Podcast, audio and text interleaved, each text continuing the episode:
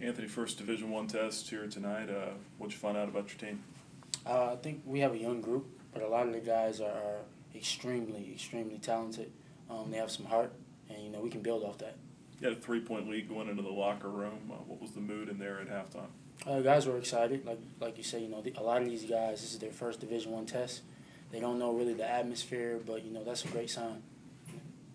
You were pretty quick to the basket a lot tonight. Uh, you feel pretty confident uh, taking some guys off the dribble out there. Oh yeah, most definitely. That's my role. We have a lot of guys that can score, that can shoot. So making making sure that I touch the launch pad is what Coach McKay ca- calls it. Is what you know I like to do. So I mean, if my shot's there and they give it to me, I take it as well. You had them down by, th- or you were down by three at one point there in the second half. Then a couple of possessions later, I think Dixon hit a big three for him. Uh, was that kind of where the game uh, got, got away? Oh yeah, you know some misassignments on defense. Uh, they were running the Princeton offense. You know a lot of slips to the basket. You know maybe some miscommunication, but that's nothing we can't fix.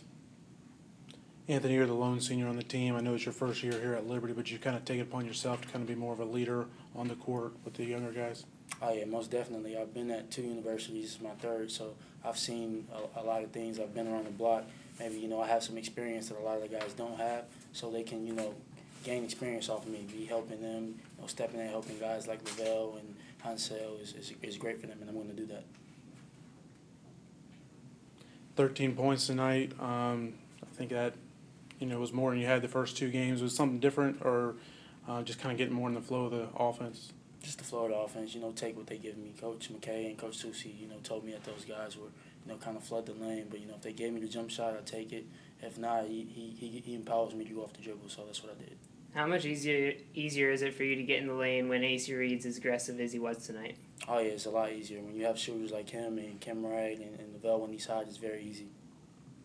Seven assists, one turnover in the first half. I think one assist, six turnovers in the second half. What was different? Uh, just ball movement, and like I said, that's nothing we can't fix. Uh, Coach McKay and uh, all the rest of the staff, they're, they're great.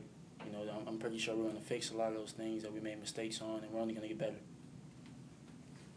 All right, thanks.